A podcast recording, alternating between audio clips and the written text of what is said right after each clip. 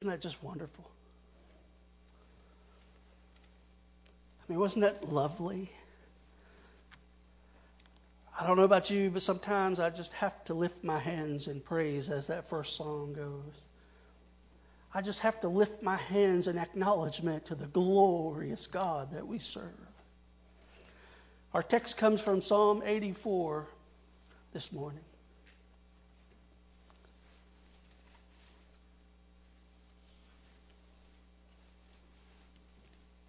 Before we begin, I'd like to open us up in prayer. Father, thank you, Lord, for this day. Thank you, Lord, that we can approach you, we can approach your throne. You came to us, O oh God, as we were wretched, destitute,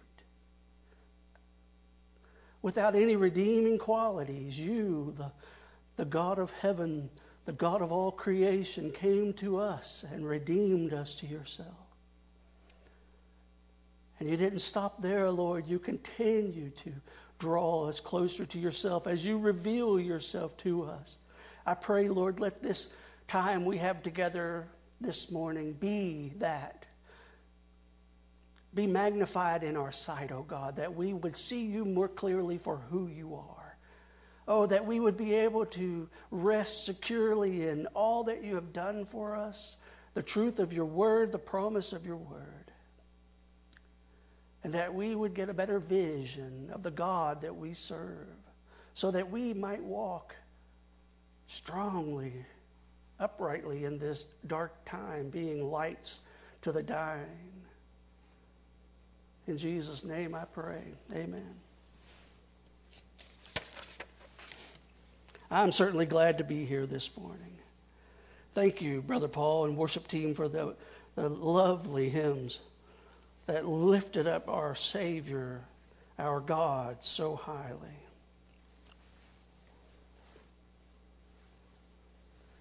Psalm 84, beginning at verse 1. How lovely are thy dwelling places, O Lord of hosts! My soul longed and even yearned for the courts of the Lord. My heart and my flesh sing for joy to the living God. The bird also has found a house, and the swallow a nest for herself, where she may lay her young.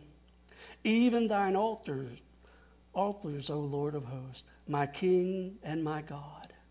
How blessed are those who dwell in thy house. They are ever praising thee. Selah. How blessed is the man whose strength is in thee, in whose heart are the highways to Zion. Passing through the valley of Baca, they make it a spring. The early rain also covers it with blessings. They go from strength to strength. Every one of them appears before the God, before God in Zion. O Lord God of hosts, hear my prayer. Give ear, O God of Jacob. Selah. Behold, our shield, our God. And look upon the face of thine anointed, for a day in thy courts is better than a thousand outside. I would rather stand at the threshold of the house of my God than dwell in the tents of wickedness. For the Lord God is a sun and shield. The Lord gives grace and glory. No good thing does he withhold from those who walk uprightly. O Lord of hosts, how blessed is the man who trusts in thee. It seems today is a day of Psalms. We sang of several in the worship service. And here the Lord laid upon my heart this message from the 84th Psalm. In his commentary on the Psalms, The Treasury of David, Charles Spurgeon writes in his introduction to this very Psalm it matters little when this psalm was written or by whom. For our part, it exhales to us a Davidic perfume. It smells of the mountain heather and the lone places of the wilderness where King David must have often lodged during his many wars. This sacred ode is one of the choicest of the collection. It has a mild radiance about it, entitling it to be called the Pearl of Psalm. if the 23rd be the most popular, the 103rd the most joyful, the 119th the most experiential, the 51st the most plaintive, this is one of the most sweet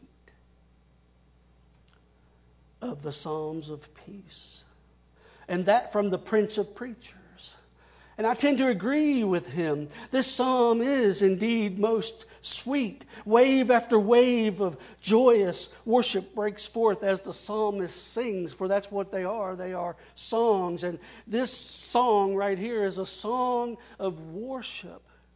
The words flow from his innermost being, having been formed by his real relationship with God. And that's the key today. The author has in his mind a clear picture of who God is. And this familiarity is realized through experience. It comes only when there's an actual personal relationship between God and man. Why is this important? Well, I've written out three points. Our perception of who God is determines our approach to God. How we approach God influences our relationship with God. That is, how we speak to Him, how we pray, how we worship. Worship is posture. What is our posture toward God? Are we of humble and contrite spirit? Do we come before Him acknowledging Him as the Most High? And finally, the third point is the depth of our relationship with God determines how we live our lives now. And also in eternity. This is very important. Sometimes I think when we approach worship, especially in, in the song ministry, we might take it lightly, or it might just be, oh, this is one I like, and this one not so much. I love the music of this one. For me, none of that matters. What matters? What it says about God what it reveals to us about this God that we serve, this God that we have encountered, this God that we gather together today to fellowship with, to meet.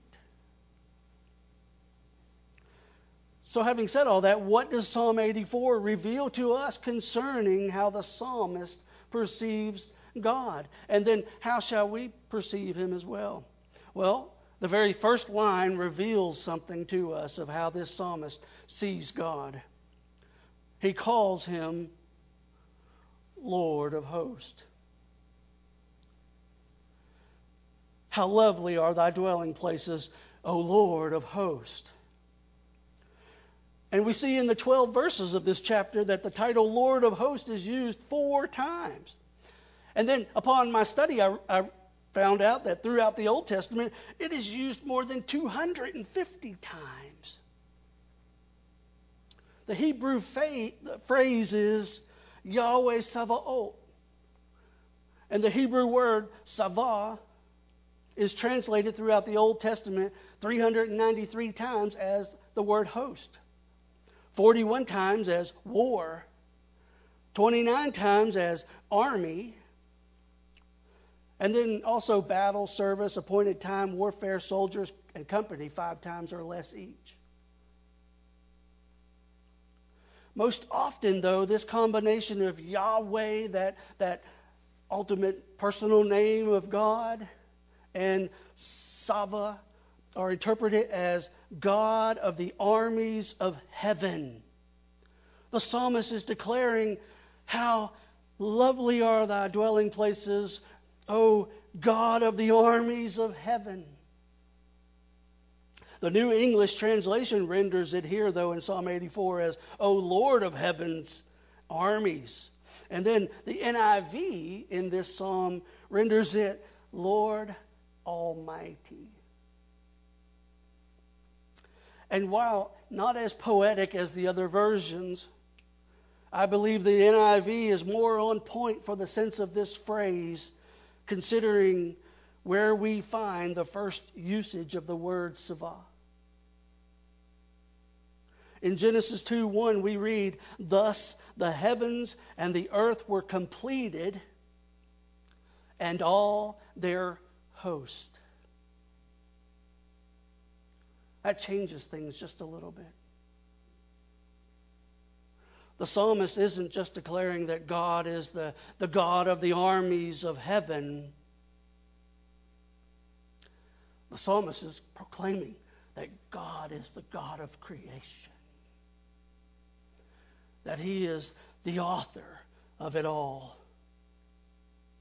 Whether we say Yahweh or Jehovah, Adonai, Hashem, or God, whichever name we choose to address Him by, He is indeed the God of the armies of heaven but he is also the I am that I am, the ruling authority over all of creation. He is the Lord of hosts, the sovereign king over all the host of creation.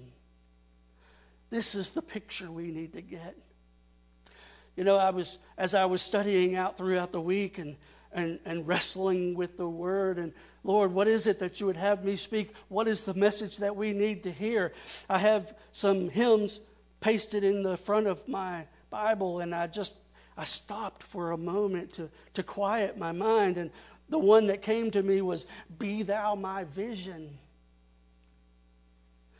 Be thou my vision, O Lord, of my heart, not be all else to me save that thou art. Thou my best thought by day or by night, waking or sleeping, thy presence my light. This is what I want to get to us today. I want us to hear it. I want us to receive it. I want us to respond to it. Is that God needs to be our vision. And the vision we have needs to be accurate. In Isaiah's magnificent vision of heaven, we read of the seraphim addressing God with this very designation. In the year of King Uzziah's death, I saw the Lord sitting on a throne, lofty and exalted with the train of his robe filling the temple. Seraphim stood above him, each having six wings. With two he covered his face, with two he covered his feet, and with two he flew. And one called out to another and said, Holy, holy, holy is the Lord of hosts.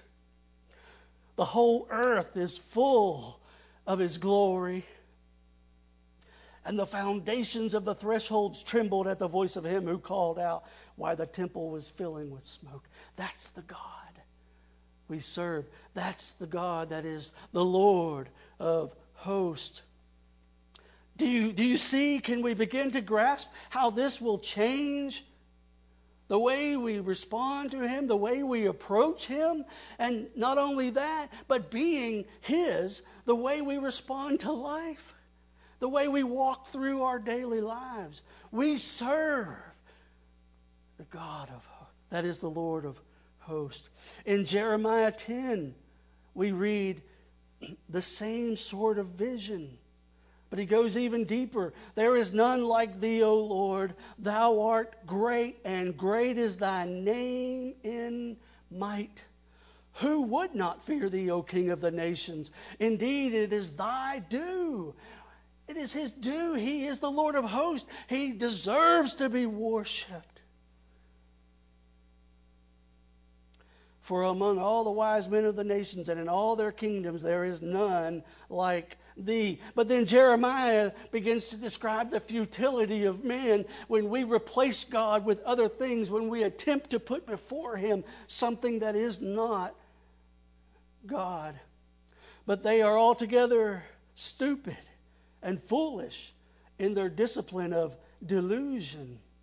Their idol is wood, beaten silver is brought from Tarshish, and gold from Uphaz, the work of a craftsman and of the hands of a goldsmith. Violet and purple are their clothing. They are all the work of skilled men. But the Lord is the true God. He is the living God and everlasting King. At his wrath the earth quakes, and the nations cannot endure his indignation. Thus shall you say to them, The gods that did not make the heavens and the earth shall perish from the earth and from under the heavens. It is He who made the earth by His power, who established the world by His wisdom. And by His understanding, He has stretched out the heavens. When He utters His voice, there is a tumult of waters in the heavens, and He causes the clouds to ascend from the end of the earth. He makes lightning for the rain and brings out the wind from his storehouses. Every man is stupid, devoid of knowledge. Every goldsmith is put to shame by his idols. For his molten images are deceitful, and there is no breath in them. They are worthless, a work of mockers. In the time of their judgment, they will perish. That's what happens to men who place anything before God. That's what happens to men when they worship something other than the true God. The portion of Jacob is not like these, for the maker of all is he, and Israel is the tribe of his inheritance. The Lord of hosts is his name. Wow. I thought we started out with a song. We did. But this psalmist is revealing to us the truth about who God is. We sing these songs, we need not take them lightly because we don't serve a light God. Applying point one our perception of who God is determines our approach to God. Surely, this vision of God as sovereign king over all the host of creation would influence our attitudes when we approach Him. Correct vision of God brings a humbleness of heart, allowing for the voice of God to speak to us and for us to hear and respond. You know, this is the foundation of salvation right there. We had to recognize that we were sinners, wretched, lost, without hope, dead, when God approached us and said, I can make you alive. The 84th Psalm does not stop with just declaring the truth that God is the Lord of hosts but continues describing some of what a true relationship with God reveals. This is point two. How we approach God influences how we speak to Him, how we pray, how we worship. Psalm 84 1 How lovely are thy dwelling places, O Lord of hosts! How lovely are thy dwelling places! Tabernacles, temples, churches, heaven, homes, hearts, none of these matter except God be in them. Once He is there, then there is no lovelier place to be found. You know, I, I know I don't have much time this morning, but I wish I could go into depth. I heard a, a, a Chinese man, actual indigenous man of China.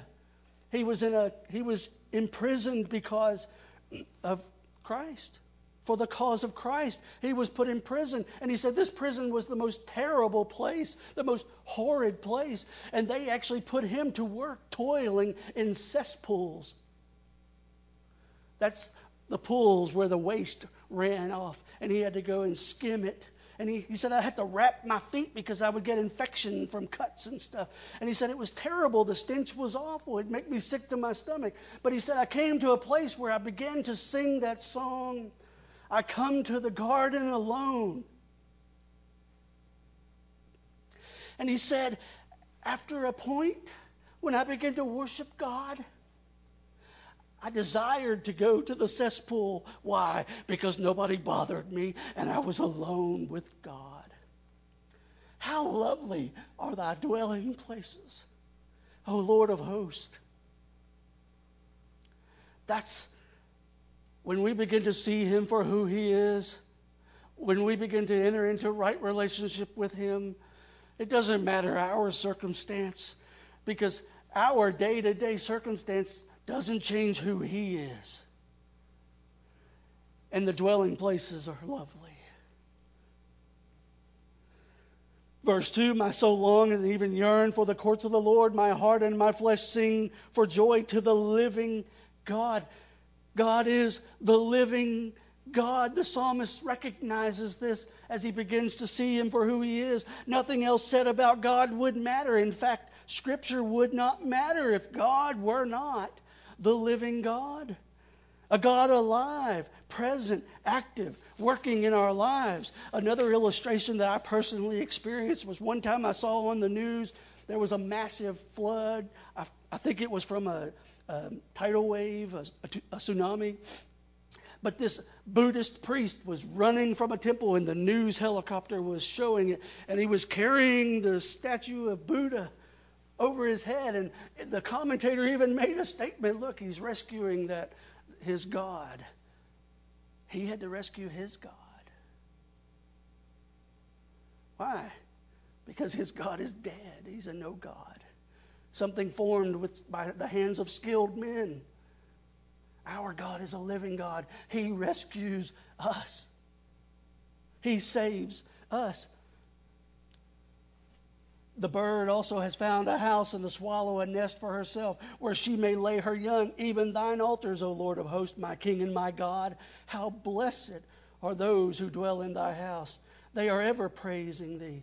The psalmist recognizes that God is my King and my God. He is not some God far removed and mysterious.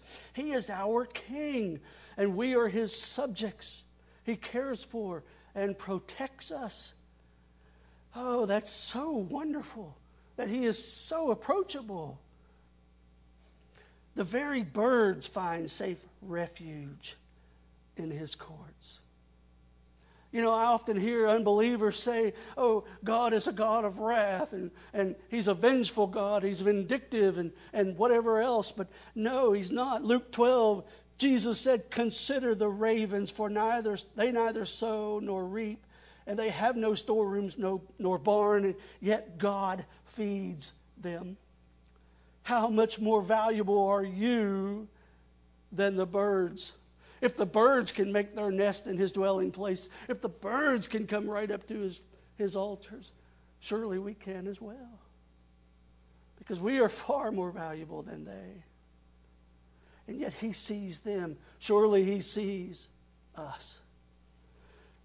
How blessed is the man whose strength is in thee, and whose heart are the highways to Zion. Passing through the valley of Baca, they make it a spring. The early rain also covers it with blessing. They go from strength to strength. Every one of them appears before God in Zion. God is in Zion. He sits upon his throne in heaven, in his kingdom, reigning. Oh, the world would have us forget that. I remember, I, I believe it was 1969, that there was a, a magazine published that said, God is dead. No, he's not.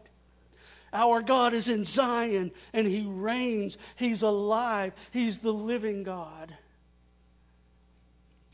There is no need to fear what our eyes see. And today, the troubling times we live in, trouble on every hand. All you have to do is open a newspaper or go to a website or, or listen to a broadcast, and you're going to hear despairing news and troubling news. And oh, there's nothing but famine on the horizon, there's nothing but death before us.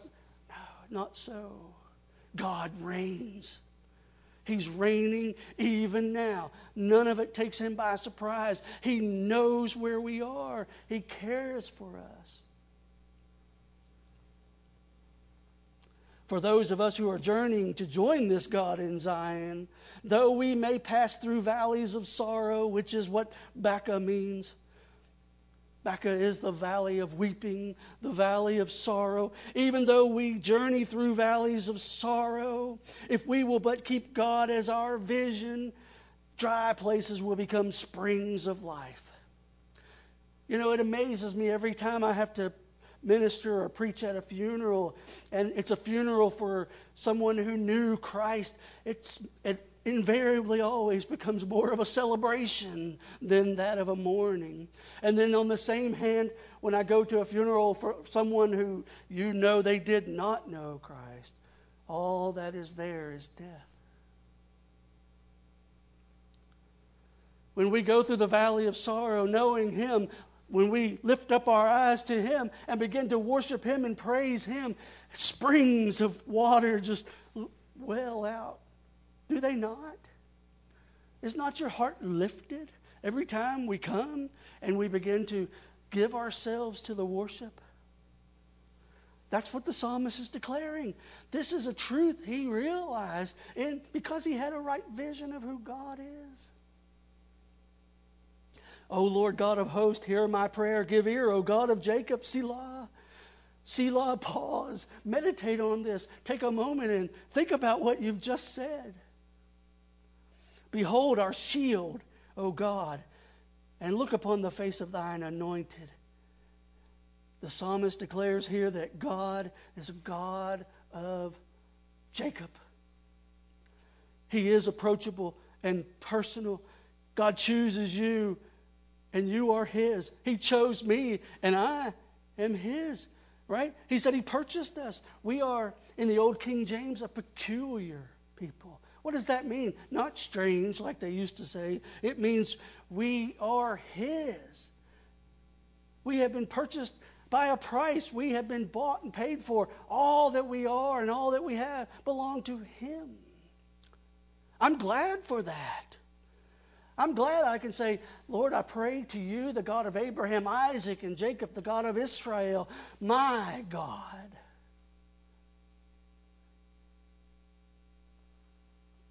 If we are His, then He is ours. And with this fellowship, God works a hunger and thirst for righteousness in our hearts. The soul in union with God longs for a greater and greater closeness with Him. This is the drive of sanctification. We come to justification. He justifies us. He, it's Christ's righteousness imputed to us. And then as we move forward from there, gradually He sanctifies us because we draw closer and closer to Him because our desire is Him. And as we draw closer and closer to Him, we have a desire to live life more holy. Look upon the face of those you have favored, so we may draw ever closer to you. That's what he said when he said, Look upon the face of thine anointed. He says, Look upon the face of the one you have favored. Oh, I love it when I can say, Hide not thy face from me, as David did. Lord, don't turn away from me. Yes, I'm wretched. Yes, I'm pitiful at times. Yes, I fail you, but you are my God. Oh, and then the psalmist, I, I, believe it's he declares this. I believe he, he just exclaims it. For a day in thy courts is better than a thousand outside. I would rather stand at the threshold of the house of my God than dwell in the tents of wickedness. He would rather, as some versions say, be the doorkeeper, the gatekeeper, let me just stand back there at the door and open it for people that are coming in. Because your dwelling places are so lovely. Because I've gotten a vision of who you are and how wonderful you are, how beautiful you are, how amazing and magnificent. And I begin to run out of words that you are. In verse 11, for the, God, for the Lord God is a sun and a shield. God is a sun and a shield. God is our light. He brings life and joy and happiness and love, all that is good in creation. He is our protection, provision, shelter, our defense. I mean, just think what benefits do we derive from the sun? God is all those and more. He is these things now as He will ever be these things to us. Why do I say that? Well, think about it. In Revelation, when John saw that celestial city, New Jerusalem, coming down out of heaven, he declares, And I saw no temple in it, for the Lord God, the Almighty, the Lamb are its temple. And the city has no need of the sun or of the moon to shine upon it, for the glory of God has illumined it and its lamp is the Lamb, and the nations shall walk by its light, and the kings of the earth shall bring their glory into it.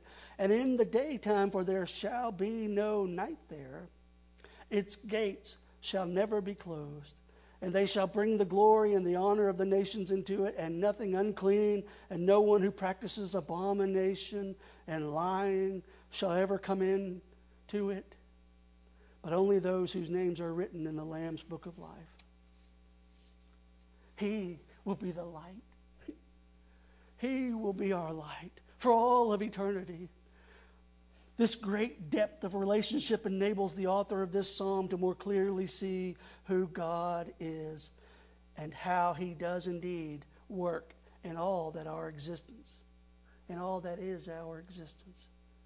and He works it for our good. All of it.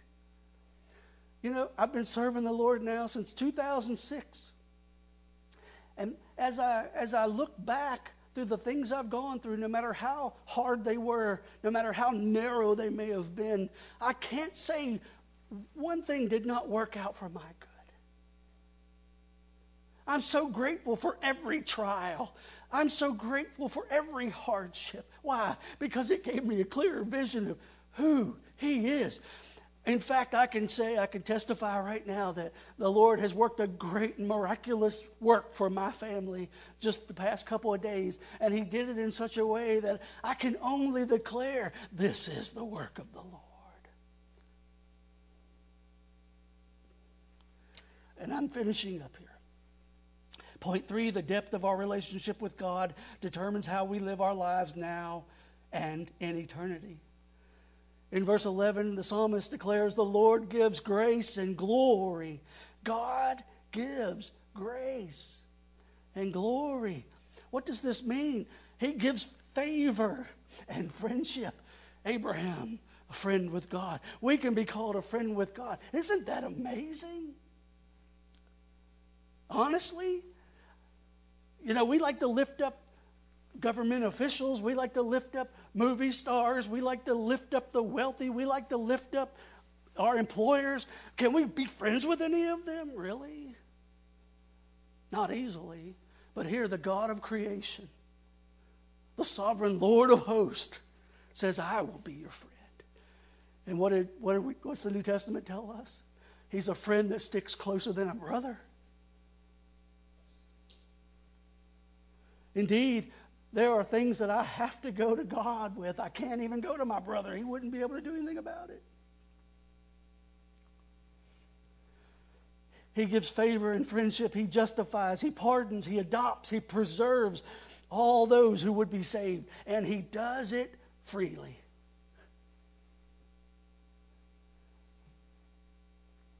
Verse 11 No good thing does he withhold from those who walk uprightly.